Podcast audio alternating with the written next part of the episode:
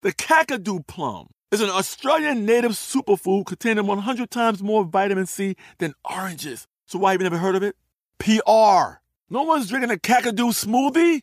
I'm JB Smoove, and that was a full episode of my new podcast, Straightforward, inspired by guaranteed straightforward pricing from AT&T Fiber. Get what you want without the complicated. AT&T Fiber, live like a gigillionaire. Available wherever you get your podcast. Limited availability in select areas. Visit AT&T.com slash hypergig for details.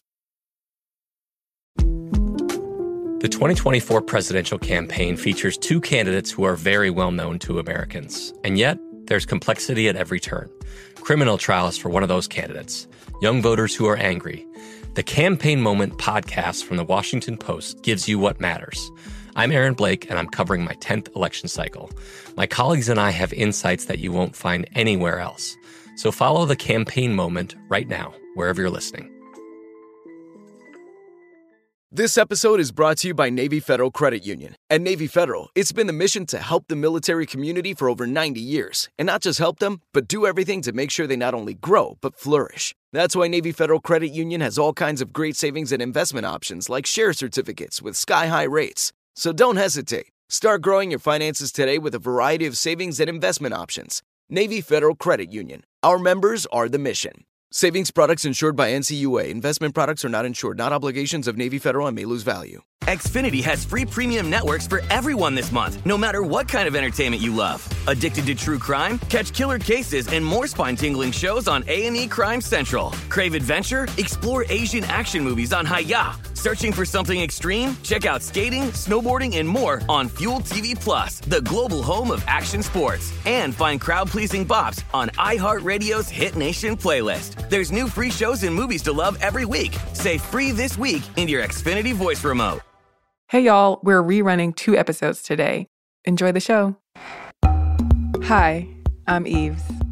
Welcome to This Day in History class, a show that reveals a little bit more about history day by day.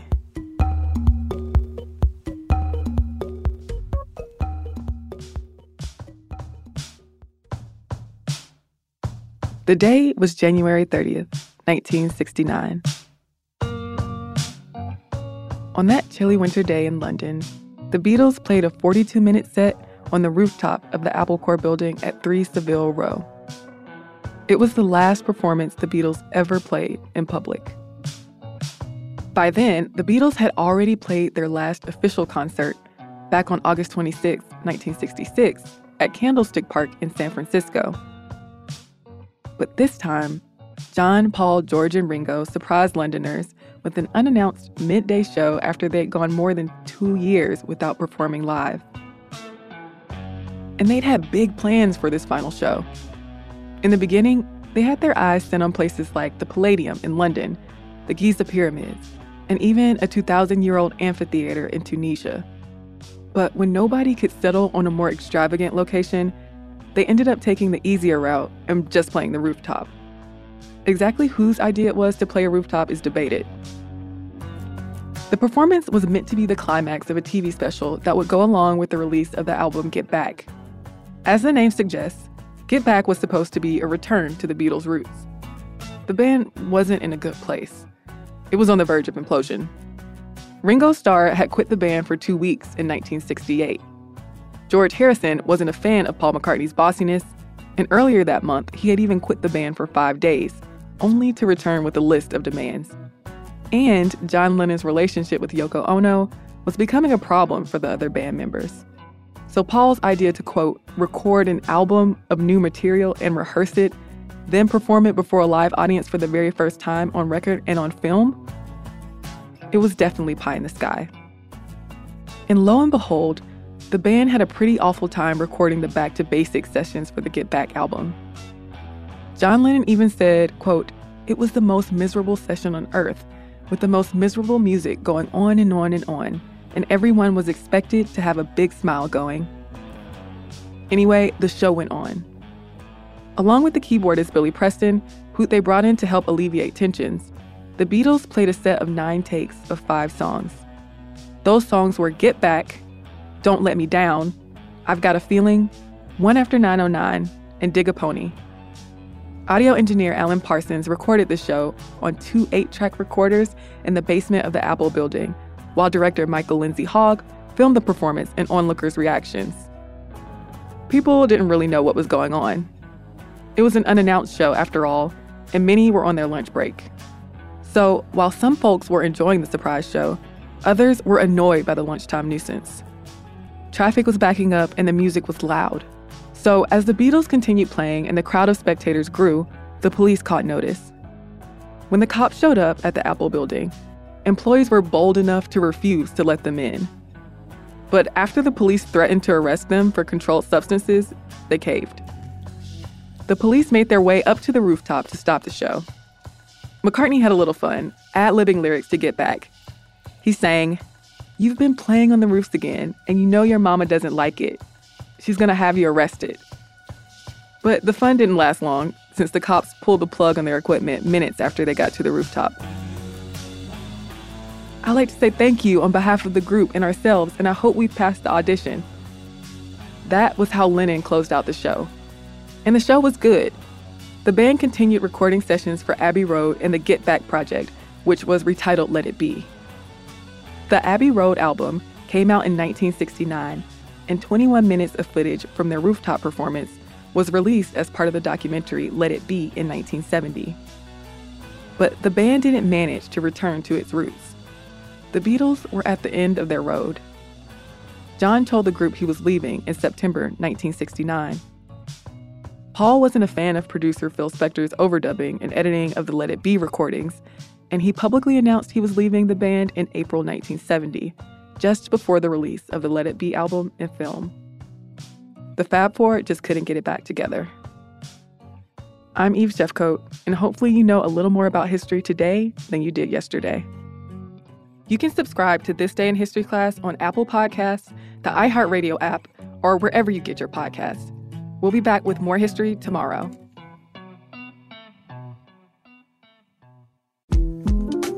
The 2024 presidential campaign features two candidates who are very well known to Americans. And yet, there's complexity at every turn.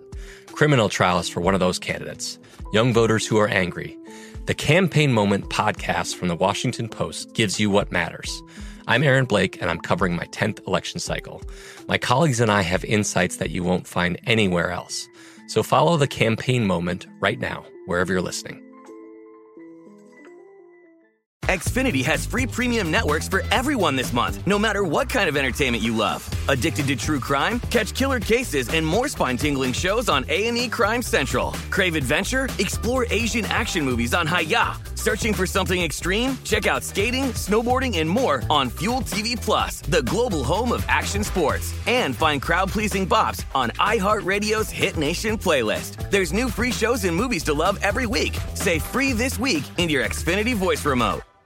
We are the voice of NASCAR. The green flag is in the air, and we are underway. The great American race. The Motor Racing Network. NASCAR Cup, Xfinity, and Craftsman Truck Series Racing live on your hometown radio station and MRN or NASCAR.com. Martinsville, Talladega, the Chicago Street Course. We have the side by side action and last lap passes for the win. Photo finishes. Ryan Blaney will win. The voice of NASCAR, the Motor Racing Network. I'm Katya Adler, host of The Global Story. Over the last 25 years, I've covered conflicts in the Middle East, political and economic crises in Europe, drug cartels in Mexico. Now I'm covering the stories behind the news all over the world in conversation with those who break it. Join me Monday to Friday to find out what's happening, why, and what it all means.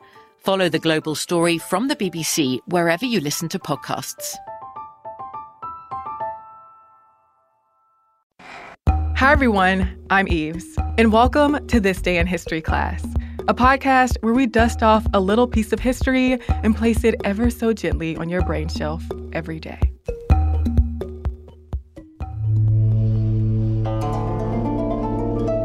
The day was January 30th, 1703. A group of 46 Ronin, or samurai without a master, avenged the death of their deceased master by killing Kira Yoshinaka. Though the event occurred on January 30th based on the Western calendar, Japan used a lunar calendar at the time. According to contemporary dating, the event took place in Genroku 15 on the 14th day of the 12th month. This difference in calendars has caused some confusion over the date of the event. That said, the Japanese temple where the Ronin were buried holds a festival commemorating the event every year on December 14th. During the Tokugawa period, which lasted from 1603 to 1867, Japan was under the rule of the shogunate, or a military government. The shogun, or chief military commander, ruled in the name of the emperor. Daimyo, or feudal lords, were vassals of the shogun, though they were limited from gaining too much independent power. Samurai no longer had to engage in battle since Japan was at peace, but each daimyo did hire an army of samurai to protect their families and property. And samurai still had codes of honor and conduct known as bushido that they abided by. Ronin often became masterless because they didn't fulfill their duties, because they were defeated in battle, or because their master fell from power or died. If a samurai's master died or was deposed, the samurai could choose to serve the new daimyo. But if his master was defeated or killed in battle, or if he did not want to transfer his allegiance, the samurai may choose to die by suicide. Those who chose to live as ronin often did so in disgrace. The story of the 47 Ronin, one of the most well known in Japanese history, began when Emperor Higashiyama sent imperial envoys from Kyoto to the shogun's court at Edo, or present day Tokyo. A high official named Kira Yoshinaka was in charge as master of ceremonies for the visit. Asano Naganori, a daimyo from Ako, was one of the daimyo assigned to receive the envoys. Kira set about training him and another daimyo in court etiquette. But Kira allegedly treated Asano poorly, possibly because of Asano's inexperience or because the presents Asano offered weren't good enough. Either way, Asano attacked Kira. Kira wasn't hurt badly, but Asano's action was considered a huge offense. Asano was ordered to die by seppuku, or a form of ritual suicide by disembowelment. After Asano's death, 47 of his samurai, led by Oishi Yoshio, chose to become a Ronin and seek revenge by killing Kira. They started gathering information on Kira's house, and they split up, taking jobs as laborers and merchants to throw Kira and other shogunate officials off their trail. Oishi began to drink alcohol heavily and frequent geisha houses to alleviate suspicions. Kira and his agents began to think that the Ronin were harmless. But on the night of January 30th, 1703, the 47 Ronin met near Edo. One of the Ronin, Terasaka Kichiemon, was sent to Ako to announce that the raid on Kira's mansion was happening. Other accounts of the incident say that he left after the battle. But on this snowy night, the Ronin told Kira's neighbors of their plans to attack his mansion, and they went forward with their plan. After killing and wounding many of Kira's samurai, they found Kira hiding and beheaded him. All the Ronin survived the attack, which lasted into the pre dawn hours of the next morning.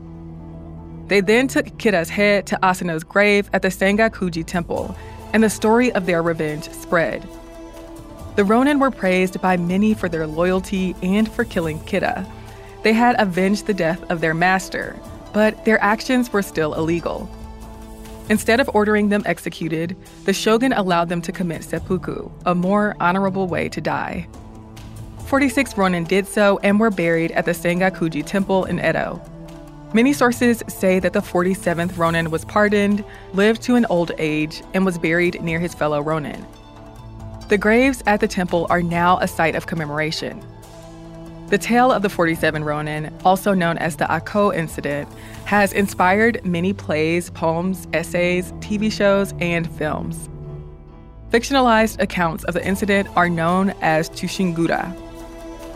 I'm Eve Jeffcoat, and hopefully you know a little more about history today than you did yesterday. Have a hard time staying present as you mindlessly scroll through social media? Lucky for you, we're stuck in the past.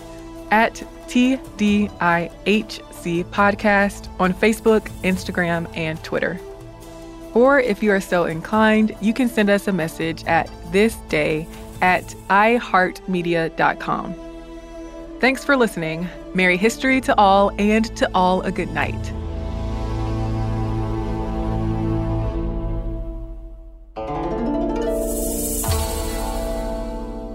For more podcasts from iHeartRadio, visit the iHeartRadio app, Apple Podcasts, or wherever you listen to your favorite shows. From BBC Radio 4, Britain's biggest paranormal podcast is going on a road trip. I thought in that moment, oh my God, we've summoned something from this board. This is Uncanny USA. He says, Somebody's in the house, and I screamed. Listen to Uncanny USA wherever you get your BBC podcasts, if you dare.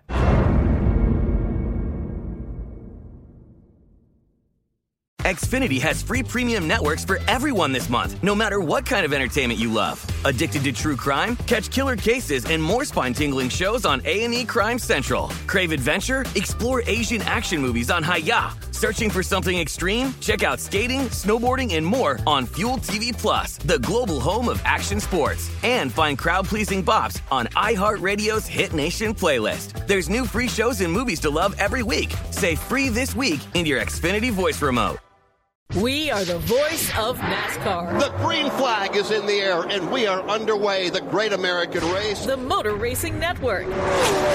NASCAR Cup, Xfinity, and Craftsman Truck Series Racing live on your hometown radio station and MRN or NASCAR.com. Martinsville, Talladega, the Chicago Street Course. We have the side by side action and last lap passes for the win. Photo finishes. Ryan Blaney will win. The voice of NASCAR, the Motor Racing Network work.